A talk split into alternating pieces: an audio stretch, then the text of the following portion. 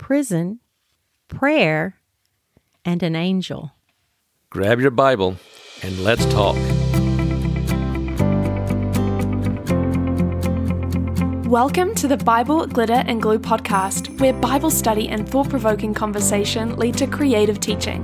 Now, here are your hosts, David and Mary Nelson.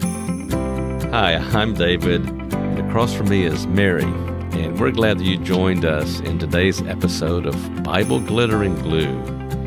Mary, we're continuing our conversation in the book of Acts, and in today's story, there is both sadness but also there is some funny parts as well.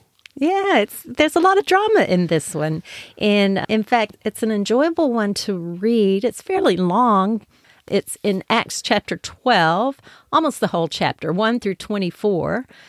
But wow, it might be one that you'd want to stop and read before we go on. The story today just fits within the bigger story of the gospel spreading after the resurrection of Jesus. And now we see the apostles and other teachers going out and teaching people. We go a little bit back and forth. Things started in Jerusalem. If you've been listening to this podcast regularly, you know, in the chapter before, we were in Antioch, another city, but here we are back in Jerusalem because this story of Acts shifts. Things happening in Jerusalem, and then after this, things begin happening more in Antioch, with Antioch becoming the church that's sending people out. Yeah, that's an important thing to note. It's one of the important things about this chapter because things change after chapter 12. But you know, in earlier chapters in Acts, we have persecution happening, and uh, the apostles were persecuted by the religious authorities.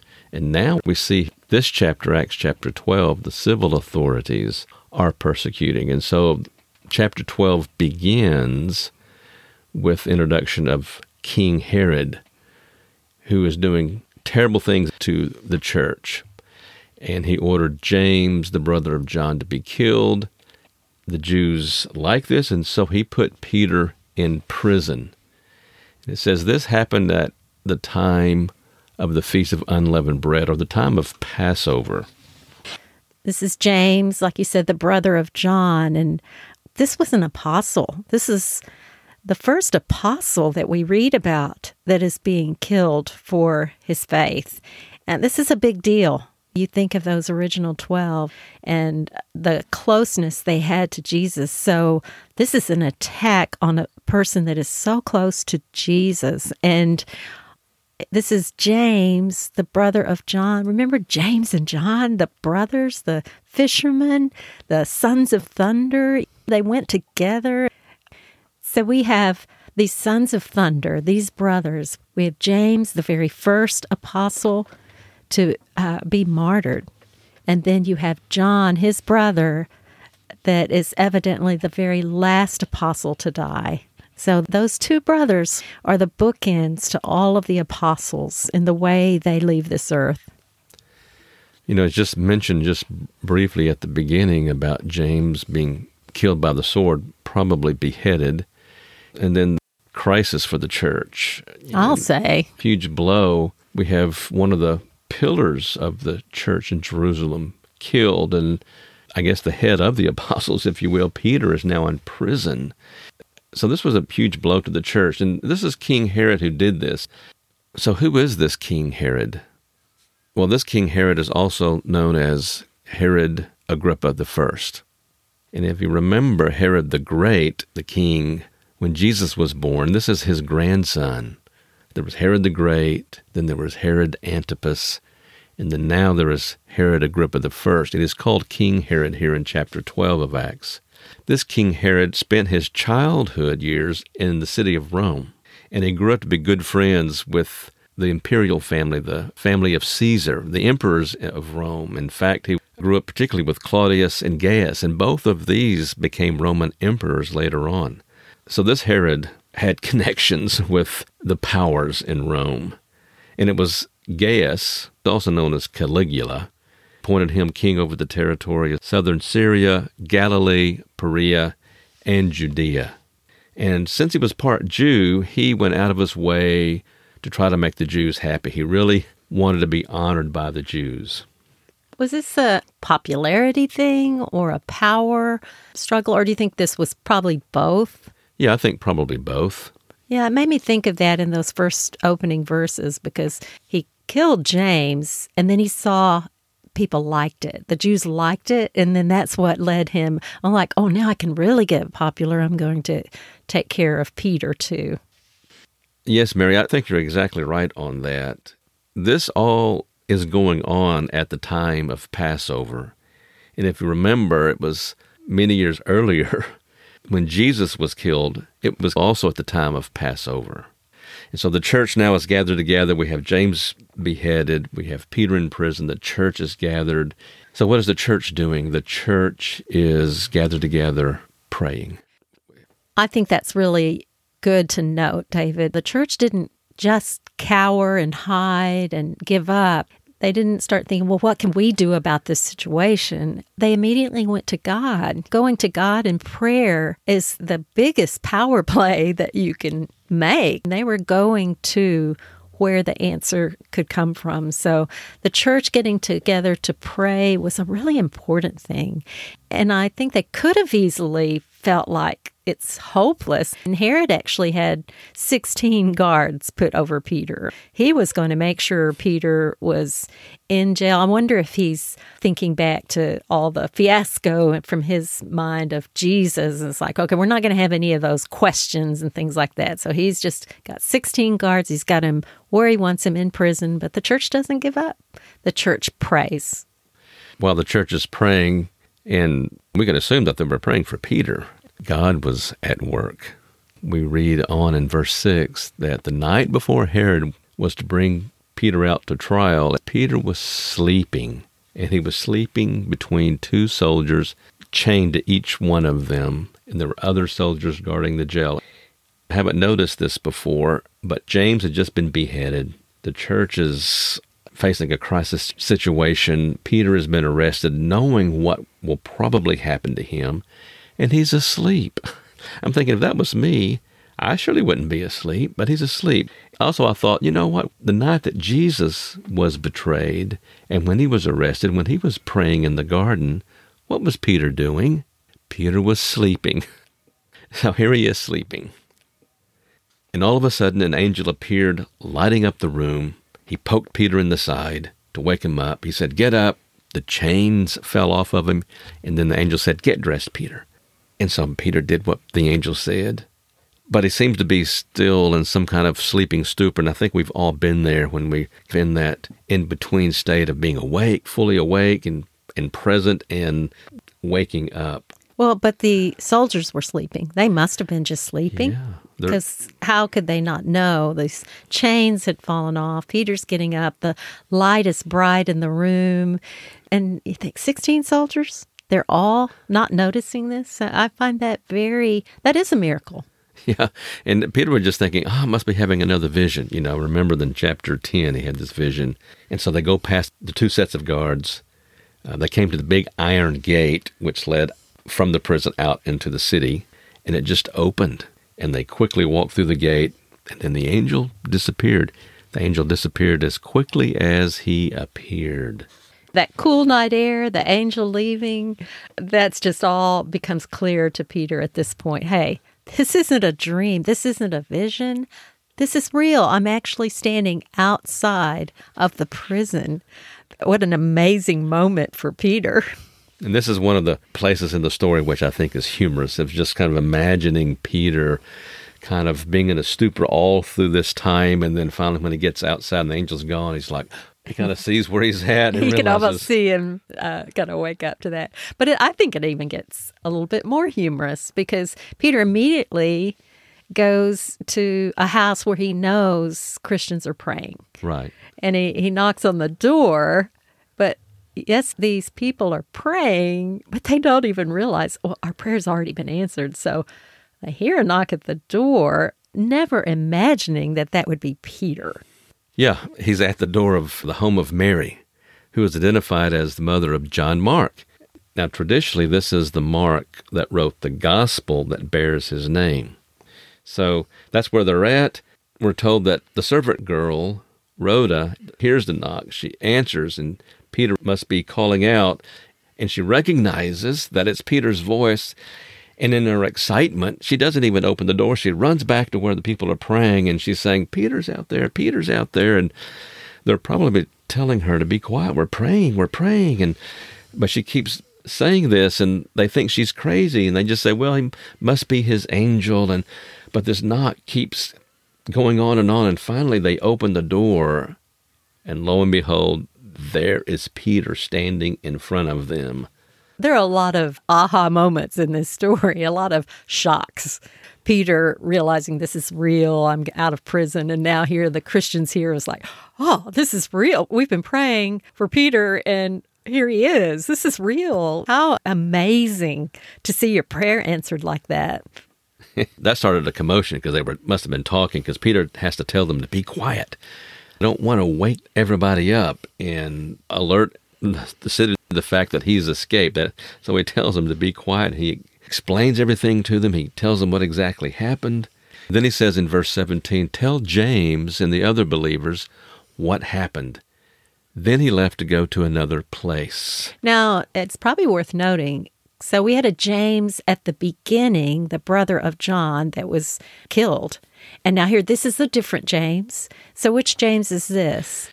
Well, this James is not introduced into the book of Acts. He just appears here all of a sudden. Now, this James actually is the brother of Jesus. And he's the James that will write the letter of James. He also features in the church, doesn't he, James, as one of the leaders? Well, here he's just mentioned as a leader and how he becomes a leader. We don't know. We don't know any of that story. And he will be prominent from now on in the book of Acts. And he will be one of, if not the like the spokesperson for the church in Jerusalem. So Peter says, Tell James and the other believers too. And then Peter leaves. Now, where Peter goes, we don't know. Presumably, he goes off into hiding somewhere because we know what happens. Because later, the next day, verse 18, the soldiers were very upset. I can imagine them waking up and looking between them, and there's no Peter. And the other guards are like, What? And no Peter, and looking all over the prison, and no Peter. And, and that's then, a big deal for even professionally. This is a huge deal. I mean, it probably would have been confusing, but man, they knew they were in trouble. Guards did not lose prisoners. They did not, because if you had someone in, that you were in charge of and they escaped, you forfeited with your life. That was the punishment. And that's what happens to these guys because they look everywhere, couldn't find them. And so Herod said, You guys let him escape. He has them killed. So these guys, the poor guys, they never knew what happened. But you know, we've got Herod. Here he's made this attempt to become popular. Well, that's not happening. That chance is ruined. So the story we have today ends off with now what happens next with Herod. He still tries to do his job. He still tries to be popular. The last verses have him in another place. Again, kind of trying to make people happy. Herod was humiliated this whole fiasco related to Peter.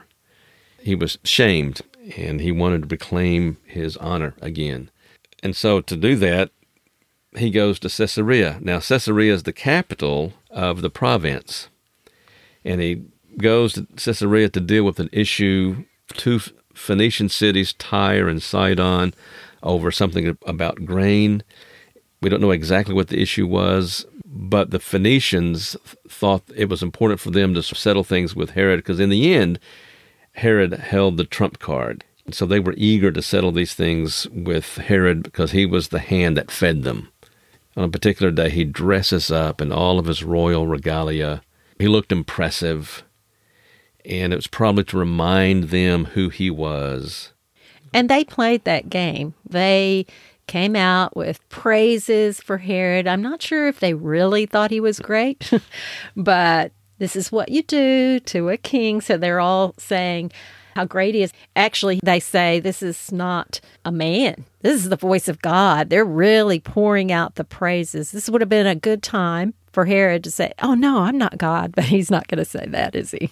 No, he just accepts that flattery. So he didn't give God the glory. And then we're told the very end of verse 23 an angel of the Lord caused him to become sick. He was eaten by worms and died.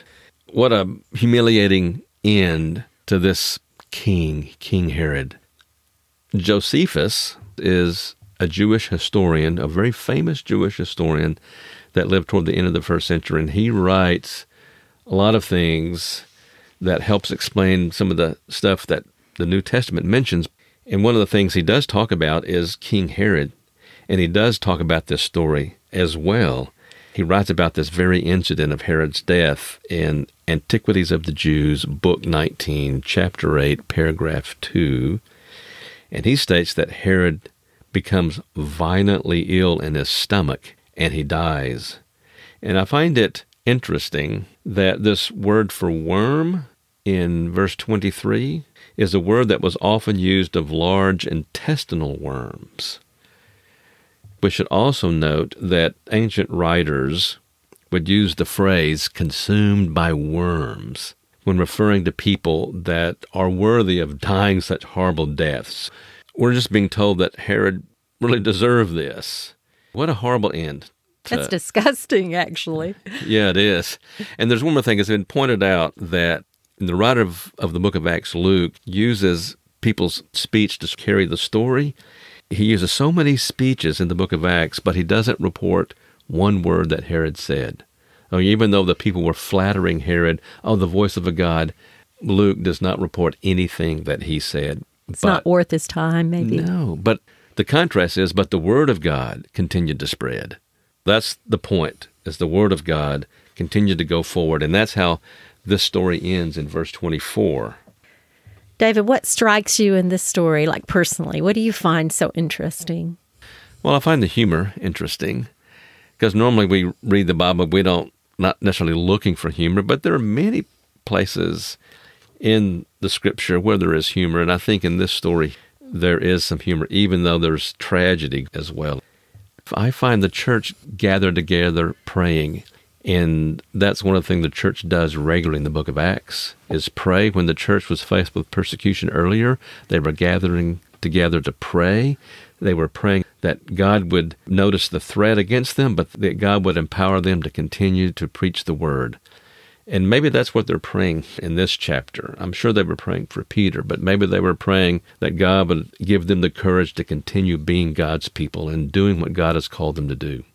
Mary, what do you find interesting in this story? Well, I find a lot interesting, of course, but I love how the angel is this background I can say person exactly this background being that is fulfilling god's plan and the angel is used to answer the prayer. The angel is used uh, with herod all of these things. God is always at work. God is using every means that he has to help his people to make sure that his word spreads. So the power of God in this is so important, I think, and knowing that the church is tapping into that power. And I think so often we try to problem solve on our own, but they are just depending on God to take care of this, and He comes through.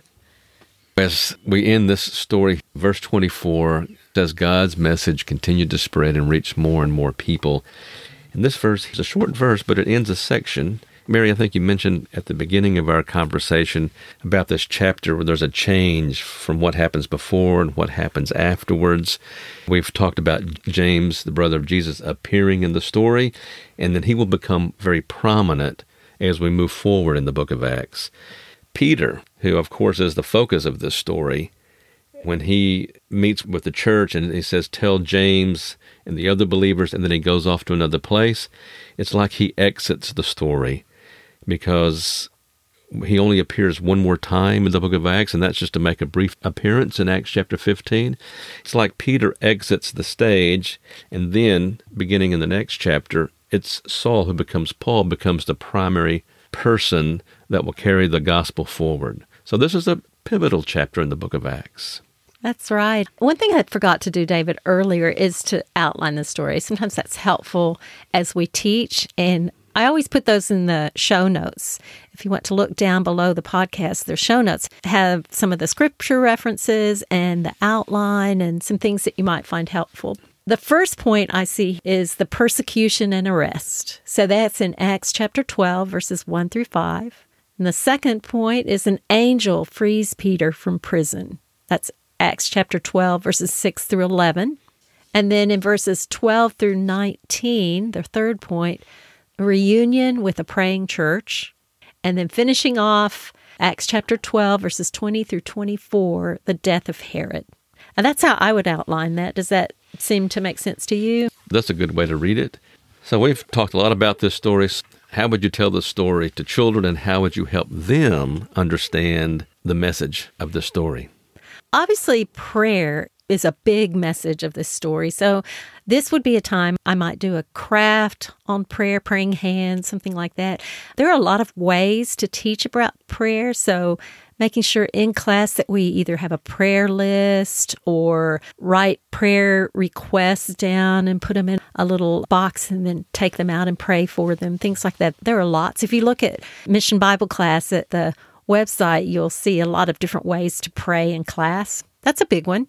I mean, you could also do an angel craft, something with an angel that could work. And again, if you haven't covered this in other stories, you might talk about what persecution is, why this all happened, that the king was wanting to hurt Christians. And any of those things could work. But honestly, David, this is one of those juicy stories for kids. I don't know what you think about this, but in different times in the past, when I've had some unruly kids in class, I will tease them, give them a little teaser, and say, hey, let's see if you can control yourself in this class. And if you do, at the end, I will tell you something really gross in the Bible. And it's so funny for a, a naughty child to hear, like, oh, I want to hear something gross. And sometimes that actually works. They will control themselves. And this is one of those gross things that I pull out. I'll just say, oh, King Herod was eaten by worms. They just think that's amazing. That's one of those fun things about teaching children. And so, do you also give them like a sour worm as well to eat? oh, I could. That's, David, we might think that's kind of disgusting, but maybe. Okay. What about for adults? Well, adults, I think prayer is a key theme in this chapter. If I was teaching the class, I would ask this question. And this is a question actually that has no right or wrong answer, but it's the question that this story brings up. And the question is this Why did God allow James to be killed, but God orchestrates Peter's escape from death? And that's a question that this chapter generates. And I think it can be a very good discussion. Earlier, we have two of the seven, Stephen and Philip, and Stephen is killed, but Philip is not. Why do these things happen? And ultimately, we're part of God's story. So I think this is a good question to discuss in class, and then we can follow up with what can we learn about prayer from this chapter. And then prison. Peter's in prison. Of course, he doesn't deserve to be there. So here's some things we can do related to prison. Visit a prison or write a letter of encouragement to prisoners. Maybe interview or talk to someone who has worked in prison ministry and ask them what it's like. We should not forget those who are in prison. In fact, you know, Jesus talks about visiting those who are in prison. So let's not forget about those who are in prison. They need the gospel too. Those are two different things that can be discussed in an adult class. I think you mentioned earlier, David, how there's a lot of humor in this story. I don't know if humor is the right word. It's just incredible, really, when you think about how God worked in these situations. And as his people, he continues to surprise us in how he works. I think it's a good reminder for me that prayer is so important God continues to work. God can do anything. And here, as His people, whether we're children, whether we're adults, I think we just need to remember that God is the answer and that we can go to Him in prayer. And may God bless you as you speak into the lives of adults and children. Thank you for listening to the Bible Glitter and Glue podcast. Subscribe now to listen to new weekly episodes and visit missionbibleclass.org for more free resources to help you share God's Word with children.